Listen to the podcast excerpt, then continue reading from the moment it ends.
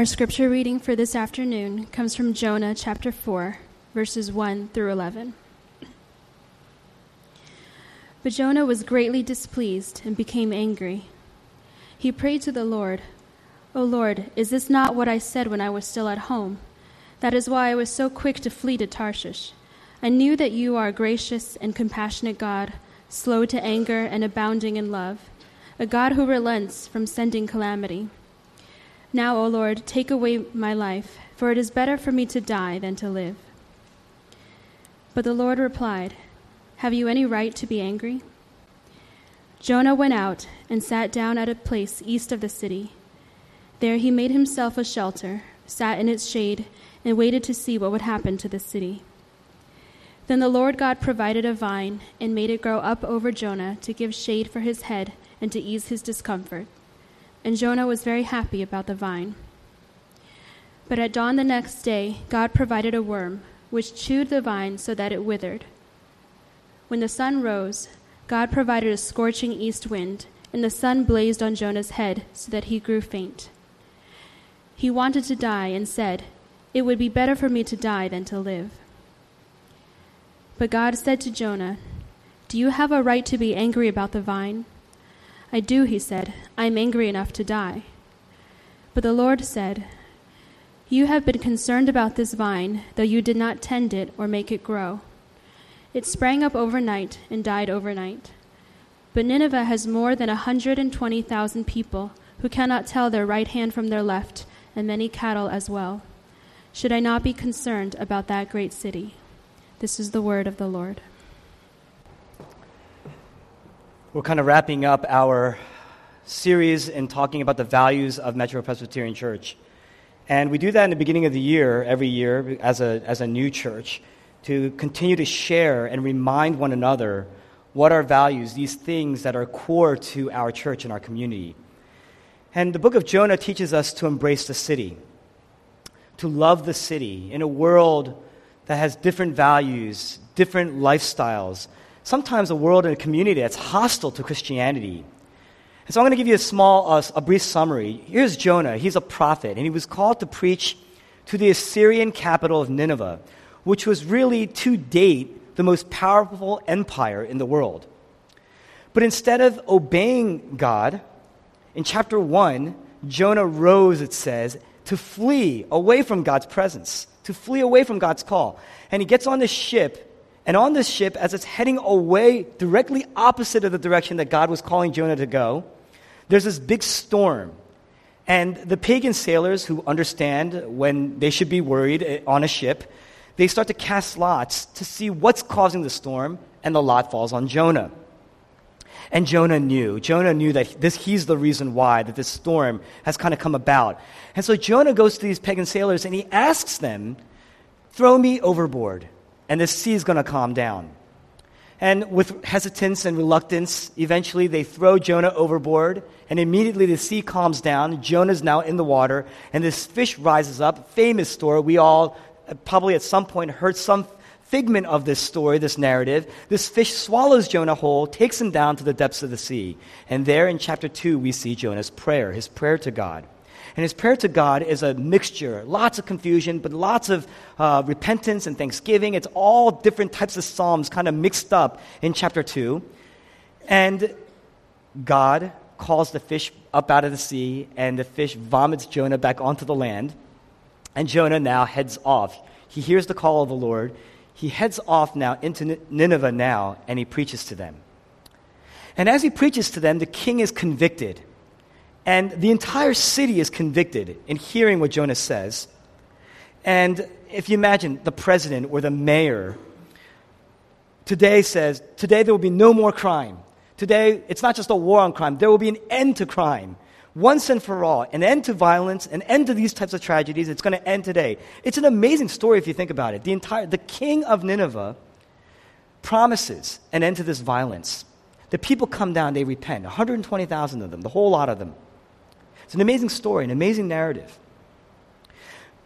Jonah now, chapter 4, this is the aftermath. He's suffering. Not because he's a bad person, but actually because he's a good person. because he's a noble person. He's a religious person. He's a prophet of God, but he's at odds with God. He's angry with God. He's arguing with God. If you see this text, he's really, he's, God's reasoning with him. He's angry. He's arguing with God. And one of the things that we learn here is that the God of the Bible, the God of the Bible is not something that we've created to satisfy our needs. Remember Karl Marx? Karl Marx says that, the, that religion is the opiate of the masses. We, religion exists to satisfy the masses to sedate them, to pacify them. Marx definitely did not read the book of Jonah. He couldn't have read the book of Jonah. A God that we've created could never have done what this God does with Jonah. Could never have done that. Here's, here's, here's Jonah arguing with God, reasoning with God, being challenged by God. A God that we created could never do that. And as a result, a God that we created could never change us, would never be able to change us, would never be able to challenge us would never be able to save us and would never be able to heal us. Jonah's angry, and, and you don't see God pounding on Jonah. You don't see God, you know, hammering Jonah, and you don't see God pitying Jonah either. You don't see God pitying Jonah nor hammering Jonah. Jonah's falling apart. He says, I'm angry enough to die. I'm angry enough to die. Come on. Everybody at some point in their lives has experienced that kind of deep anger. He's come undone. And so today we're going to learn three things, mainly about our anger or pride. We're going to learn the symptoms of anger.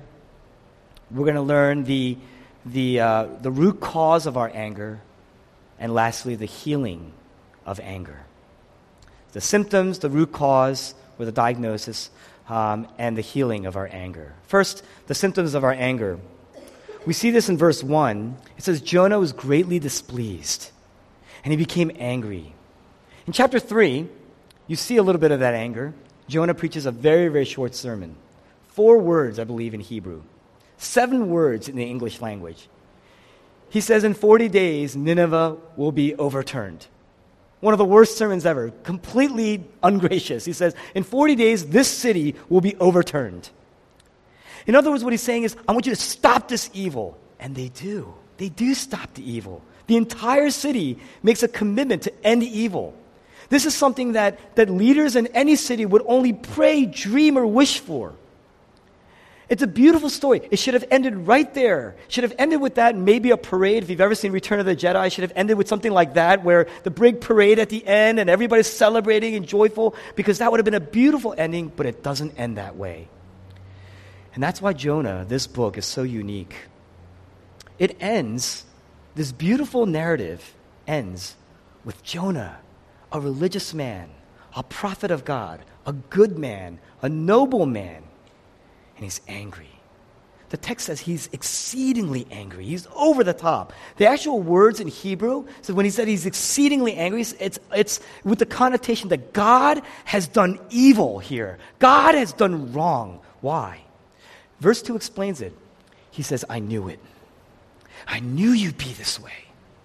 I knew you'd be compassionate. I knew you'd be gracious. I knew you'd be slow to anger, abounding in love. I knew you'd be this way, and I don't get it. I don't understand. Do you know who these people are? Do you know what they've done to your people, what they're threatening to do to your people? Don't you get it? Don't you know who they are? Don't you get the cost of what you're doing? Don't you know that these people owe a debt to you? And he's angry. Where is the justice? Where is the law here? When God says that He's promised grace, He says, I knew you'd do this. He's actually quoting what's really printed in Exodus chapter 34 in your bulletins. The call to worship in Exodus chapter 34, verses 5 to 7. He says that I, the Lord, the Lord, am compassionate, I'm gracious, I'm slow to anger, I'm abounding in love and faithfulness. Then he goes on and he says that I will not let a single sin go unpunished.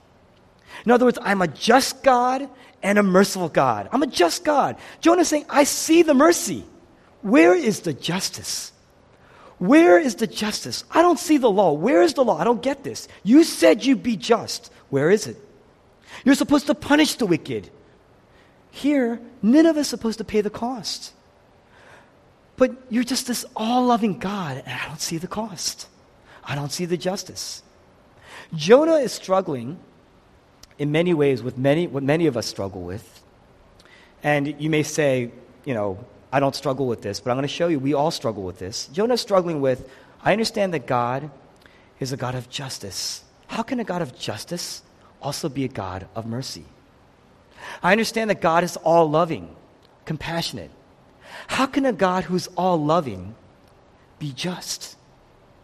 I can understand being either or, either just and angry and wrathful, or loving and compassionate and gracious. How can he be both? He's saying, God, you're supposed, to, I understand you're a God of love. Where's the justice? Now, it's easy to say God is gracious and just until you experience injustice in your life and you see the unjust prosper. It's easy to see that until you see injustice in your own life and that injustice go unpunished. Because in your heart, deep within the soul, we say somebody has to pay. Somebody has to pay. And Jonah's conflicted. And he's angry. And he's confused. He said, God, you told me to preach to them. And I preached to them, didn't I? I preached justice. Where's the justice? I don't get it. Here are the symptoms of anger. Verse 1 displeasure. You want to know the symptoms? Verse 1 there's displeasure. Verse 2 he's confused and resigned. So you have this displeasure combined with confusion because you don't understand the different qualities and the character of God. And you're confused by God. And as a result, there's this general corrosion of the soul. Verse 3 he says, I am angry enough to die this corrosion of the soul. The anger just eats you up. There's this deep grumbling of the soul, this deep complaining of the heart. And it goes so deep. You're questioning God's love, you're questioning God's presence, you're questioning His justice, you're confused, and it corrodes your soul. And you say, you know what? I don't care. I'm just, I'm, I'm angry enough to die. Really, what Jonah is saying is, I understand what you're doing. I knew it. I knew you'd be this way. I just don't agree. I would never do it this way my, in all my wisdom, I would never do it this way. And that's what's killing him. That's what's killing Jonah. It says that Jonah goes off to the east.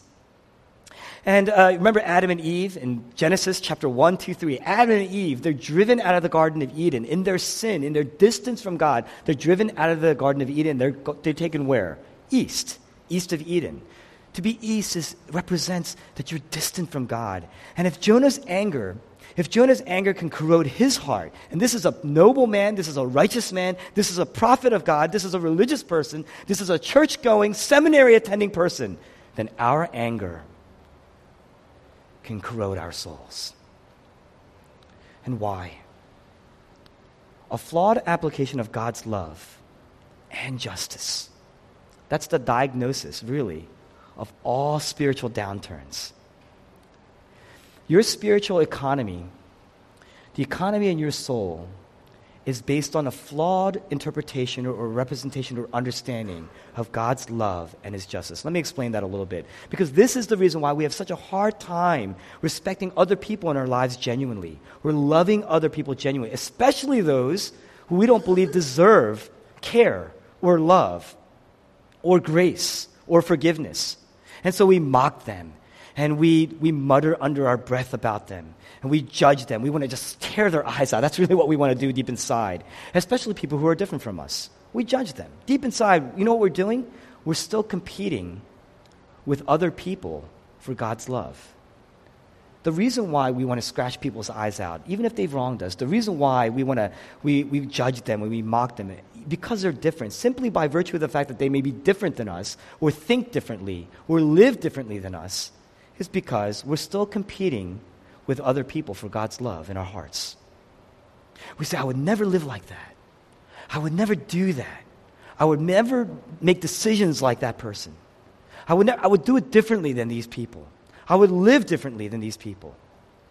And it's why also we're so quick to be defensive. When you're defensive, the anger comes out, the judgment comes out.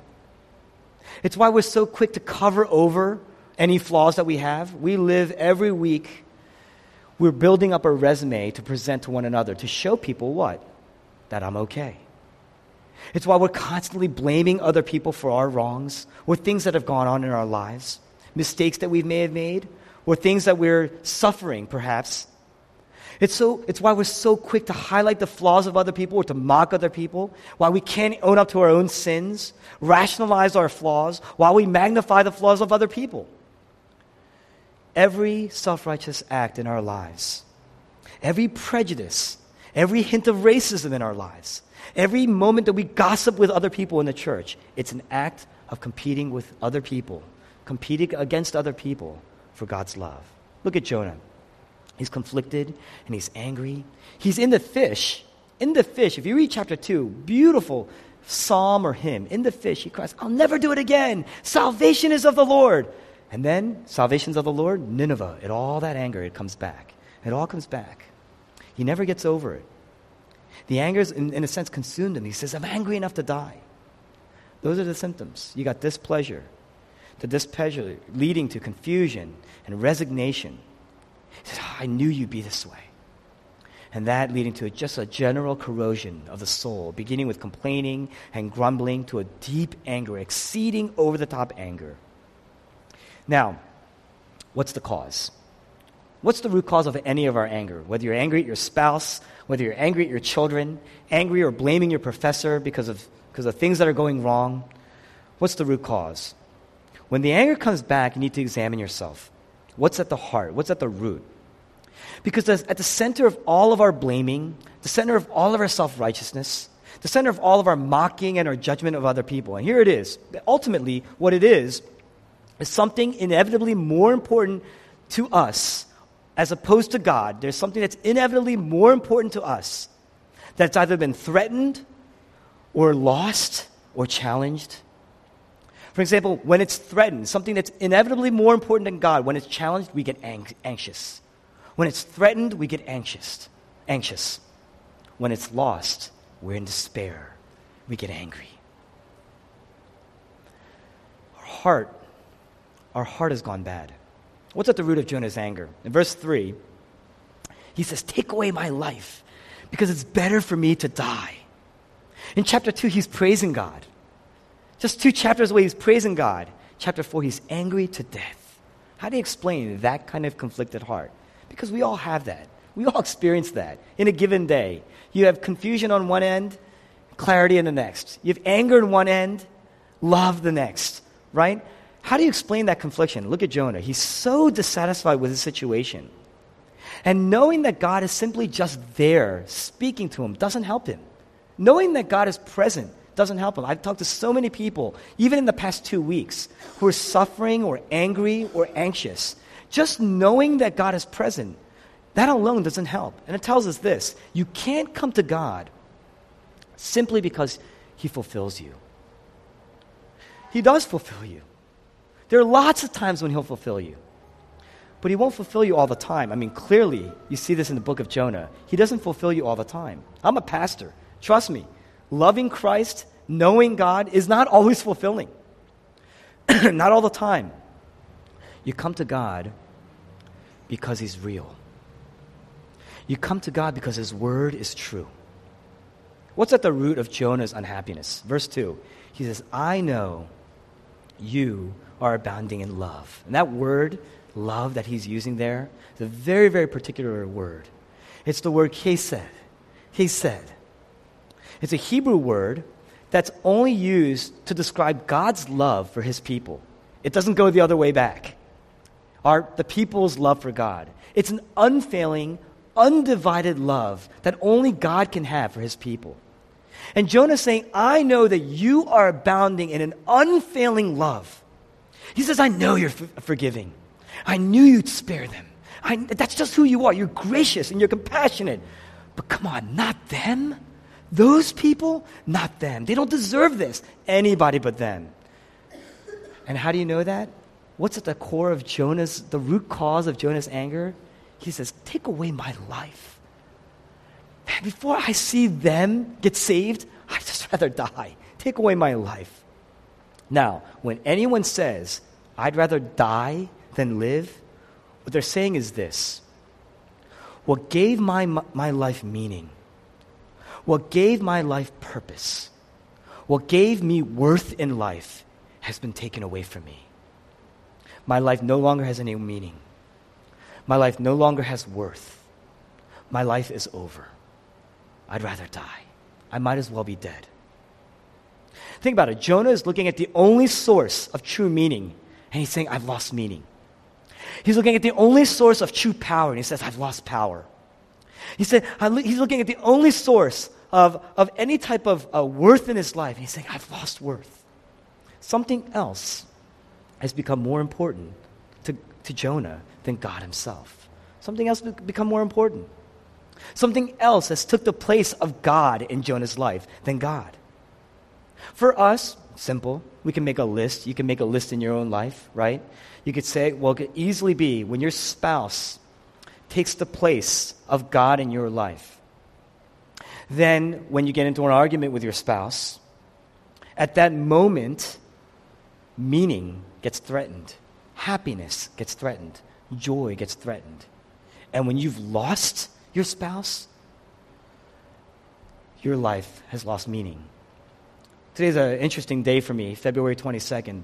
It is the memorial of my father's death. My father died when I was about five years old. He was actually, in many ways, taken from my family. He was murdered uh, right by Temple University uh, when I was five years old.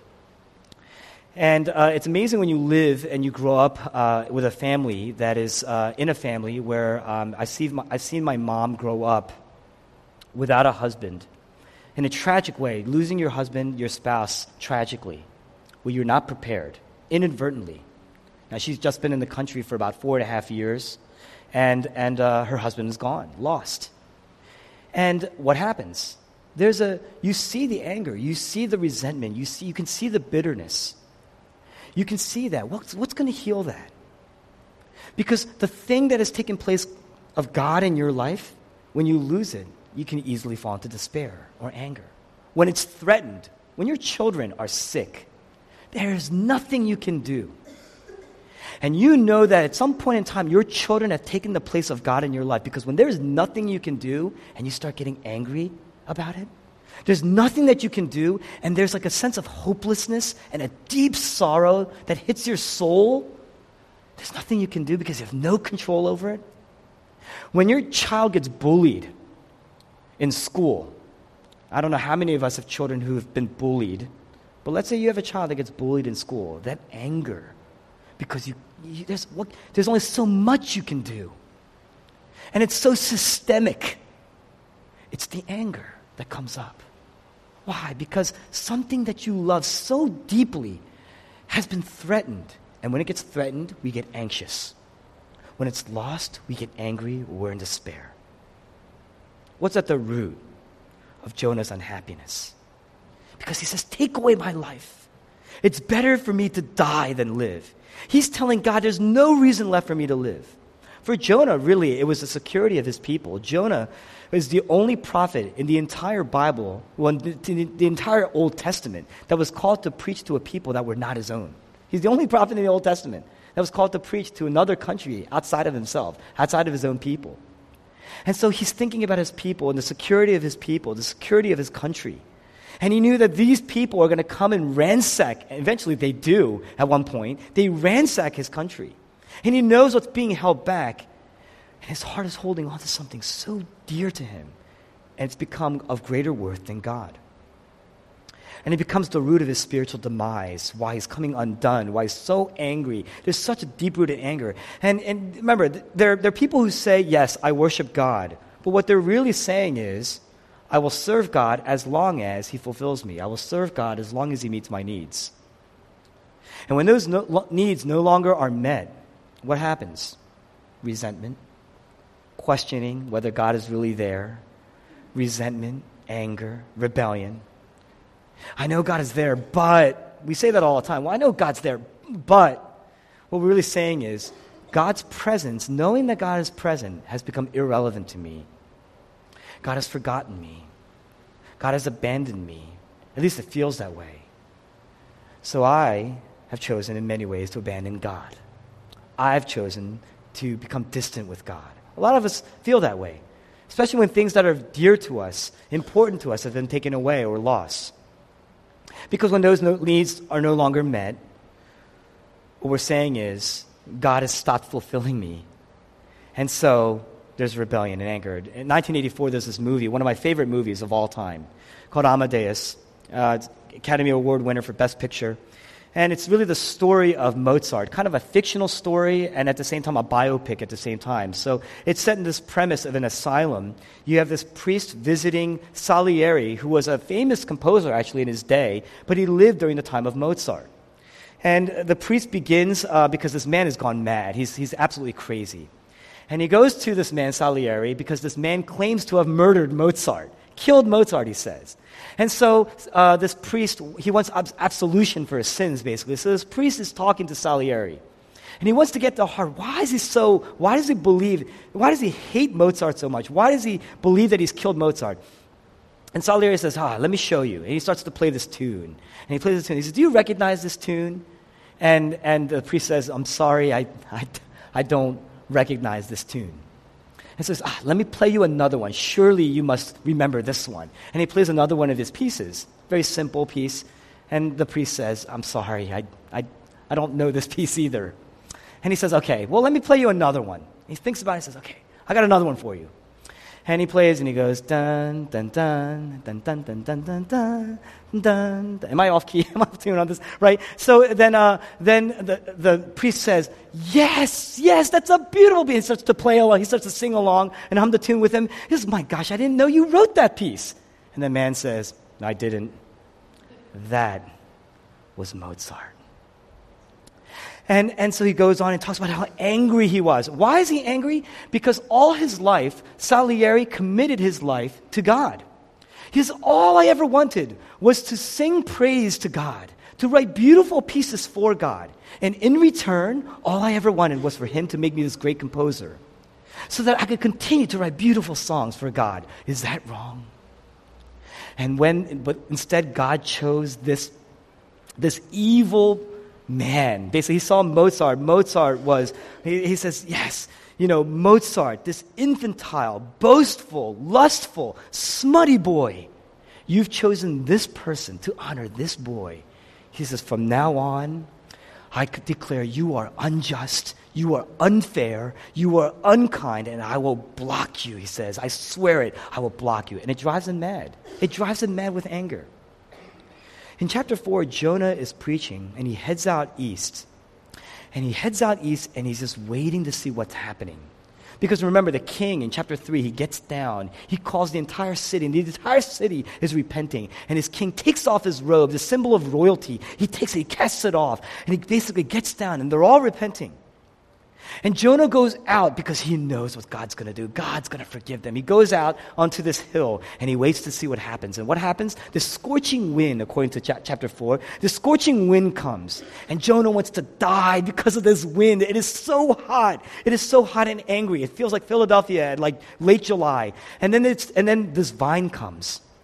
This vine comes and grows above Jonah and gives him shade. The Hebrew word for that vine is the word eitz. Very particular word because you see that word throughout the Old Testament. You see it in the garden in Genesis chapter 2 when God says, Do not eat of this tree. That word tree in Hebrew is eitz. He says later on, Noah, I want you to build this ark, and I want you to build it using this wood, this wood, the cedar wood. That word wood is eitz. He says later on, Absalom, later on in the kingdom, further down the road, David is now the king over Israel, and there's a civil war going on. His own son, Absalom, has conspired to kill his father. And they're at war. And how do they find out who this mole is in their country? They're trying to find who the conspirator in the country is. And what happens? Absalom's riding, and his hair gets caught in this branch. Absalom was known to have beautiful hair. His hair gets caught in the branch and he falls, and all of a sudden everybody kills him. Why? Because there is this pro- prophecy or this teaching that he who hangs on a tree is cursed. That word for branch, that word for the garden, the tree at the garden, or the ark, the wood that made up the ark, the tree that Absalom hung on is the word eitz, and it's always with representation of the curse. This vine Hebrew word eitz, is growing above Jonah. And he's looking out at the people and he says, Yes, I get the shade because the judgment of God is going to come. He has answered my prayer. There's going to be judgment. And it says Jonah was happy about that vine. But what happens? Because Jonah's saying, Now I have relief. The judgment's going to come. This worm comes up and eats the vine. And Jonah wants to die. And Jonah's angry about the vine. This anger is so corrosive. This tree grows over him. And you got to remember, the tree's growing over him. The people are repenting. These people are repenting in Nineveh. And what happens? There, the tree dies. That vine dies. God, at the hint of repentance, just at the hint of repentance, takes away the judgment. Just a gesture of people moving towards God, and God relents. God takes away judgment. And the people are repenting, and God doesn't punish them, and Jonah is tormented. He's angry. What's the root cause of our anger? It's when something that we hold in our hearts as greater than God. And the Bible says everybody, the nature of sin is not so much that we've done bad things. The nature of sin is we just hold things of greater importance than God. And it controls us. It's in our children. It's in our love for our children. It's in our love for our careers. Our careers have taken over our lives. It's in our love for wealth. None of us lie in a bed of money and do make angels, snow angels in bed. None of us do that with our money, right? The love for money, the love for our wealth, our greed is so much more subtle and it's nuanced. It controls us. We make decisions around it, around our wealth, around a desire for wealth, desire for prosperity and prosperous living. It could be for the religious, it could be just the community, being looked upon well, having a good reputation. It could be for ministers who just love their church. These are good things. Jonah was a good man, a noble man, a religious man. Why did God choose a prophet to teach us about anger? It means that if good, noble, religious people can be this angry, anybody, everybody has anger. Everybody can be angry. That's the root cause. What's the cure? because we talked about the symptoms displeasure, leading to uh, confusion and resignation, leading to great exceeding anger, corrosion of the soul. And we said that the root cause is because it's something that we hold that's so much more important than God in our lives all the time. And anytime we do that, the soul starts to corrode. What's the cure? Look at God. God here, He's so patient. Look at the loving kindness of God. He's counseling Jonah. Not once do you see him raising his voice. Not once do you see him pounding Jonah or hammering Jonah. I mean, this is one of his prophets. Not once do you see him hammering Jonah. He reasons with Jonah. He speaks to Jonah, mostly questions. I mean, mainly he says, Jonah, do you have a right to be this angry? Do you have a right to be angry? I'm convinced, we don't really know who the author of this book is. I'm personally convinced that it has to be Jonah. Why? Because somebody must have lived to tell this story. Somebody must have lived. I mean, this book is not a legend, this book is history. This is not fiction. And so either Jonah lived to write it himself or told somebody else about it so that they could write it. But either way, this had to this happened. This is news. And the beautiful part about this book is Jonah isn't the hero. The religious guy isn't the hero here. In those days, you never write fiction, you never write fictional biographies like this. You never write stories. Have you ever read the Epic of Gilgamesh? Have you ever read the story of Nana and Osiris and Isis? If you read any of these stories, ancient tales are not written like this. It's too boring. The details here are too boring, too mundane. That type of literary genre did not in, exist until probably the last 150 years or so. So we know that this is news. We know that these details are intentional. We know that this is, this is history that's being written here. I believe it had to have been Jonah or somebody that Jonah had spoken to. Because look at the prayer in the fish. Who could have told that prayer? Who could have written that prayer out? It had to have been someone Jonah knew closely or Jonah knew Jonah himself. But either way, why was it there? Because he's saying, really, look at me. Look at how foolish I am. Look at me. I was a fool. Look at how entitled, look at my entitlement, my sense of it. I'm so proud. I'm so angry, and look at how corroded my soul was. And I'm a religious person. I'm a good person. Yet look at how gracious and loving and patient and just merciful God is. Look at the character of God. Look at the love of God. Look at the compassion of God. He could have wiped me out and saved those guys in Nineveh. But instead, on one hand, he relents from calamity in Nineveh, and he's just speaking to me because he wants both of us back. That's what he wants. He just desires both of us to know his heart. Will you plunge your pride? Let go of your rival gods. You have to do that. All the gods that are competing with God, will you let that go? And plunge the deepest roots of your anger into the grace of God. You know what's going to flourish? It's going to flourish like that vine. That's not going to bring judgment, but peace and love and relief and comfort and compassion.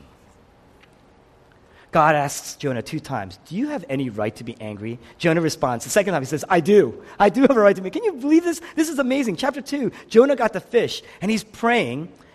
He says, he's praying. He says, Now I get it, Lord. Now I get it. Salvation only, it's all about grace. Salvation comes from the Lord. And then he enters Nineveh and he sees the evil in Nineveh. He's walking through the streets of Nineveh and he sees just the, the, the, the ugliness of this city. And it all comes back. And on one hand, in the fish, he says it's all about grace. And now, as he's walking through Nineveh and he sees the lifestyles of these godless people, it becomes all about works. And he says, and God asks, Do you have any right to be angry? And Jonah says, I do. Now, Jonah must have been healed because this book has to be the evidence. How are we healed? How do you get healed? Jonah is gripped by the cost. How can a God be just and merciful? I get that you are loving. How can you be just? Somebody must pay. God is gracious and just, but how? Because I don't see the justice. Where is the justice? You're just going to let them go? That's justice, because if that's justice, evil wins. That means you have no right to be angry if somebody gets raped that's close to you. You have no right to be angry because that's just the way it is. Evil's going to win in the end.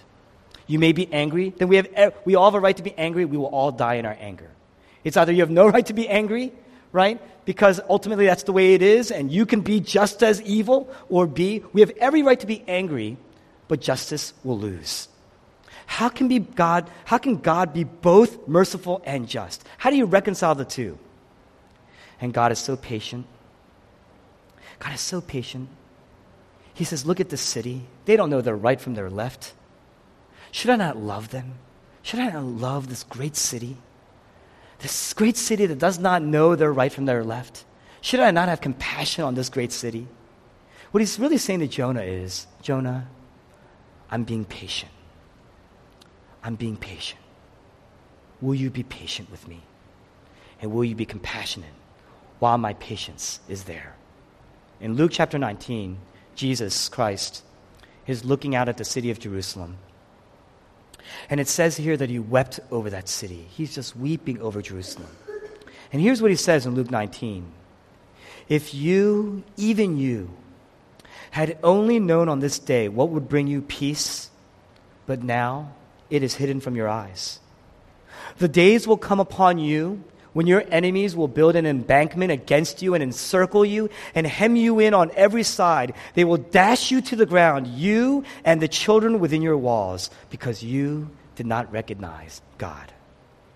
Mainly what he's saying is, like Jonah, he's saying, pretty soon this city is going to be overturned. But unlike Jonah, he's not judging the city, he's weeping. He says, if you, only you, in other words, this is, this is emotional. In the Hebrew, whenever you see a doubling related to a person. He's calling you out. He says, You, only you. He's weeping. He's emotional. He's crying for the city. And he says, This city is going to be overturned, but he's not crying in anger. He's crying with compassion. I mean, you don't think that Jesus Christ is angry. You don't think the wrath of God is present, and yet he says, I'm going to relent. I'm just weeping for the city. Um, you've been rebellious against the king. You've betrayed the king. You've been violent. You've been wicked. You've been evil. You've neglected God. You've run from God. You don't even acknowledge God. You're not thankful for God. And yet I'm weeping for you. I'm grieved by that. If only you would return, he says. Jonah is grieved at the salvation of the wicked, but Jesus, he's grieved at the judgment of the wicked. He says, One day you're going to be judged. And he's weeping. Jonah came to bring judgment. Jesus, he came to bear judgment. That's why Jesus is the greater Jonah. That's what's going to melt your heart. Jonah, he wants to bring judgment. Jesus, he wants to bear it. He says the night before he was betrayed, the night he was betrayed, he says, My soul is overwhelmed with sorrow to the point of death. Jesus, Jonah says, I'm angry enough to die. Jesus says, I'm sorrowful enough to die. I'm going to take it all. At the time he's thinking about the cross, he's thinking about the judgment that will not fall on the city, but on him. And he's thinking about the city. He's weeping about the city. He's thinking about his people. And he says, I, he's thinking about all that will happen to him. He's going to be consumed. The wrath of God will fall on him. He's going to be consumed. And he says, I am sorrowful to the point of death.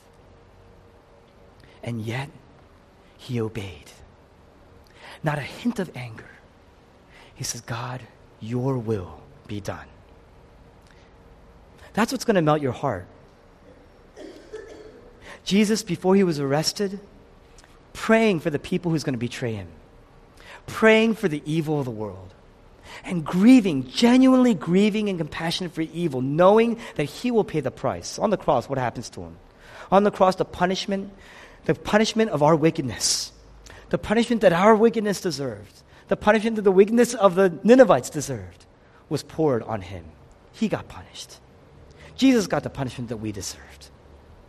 On the cross, he said, I have come undone. He said, My God, my God, why have you forsaken me? What he's saying is, I'm undone. My soul, my whole person has become corroded.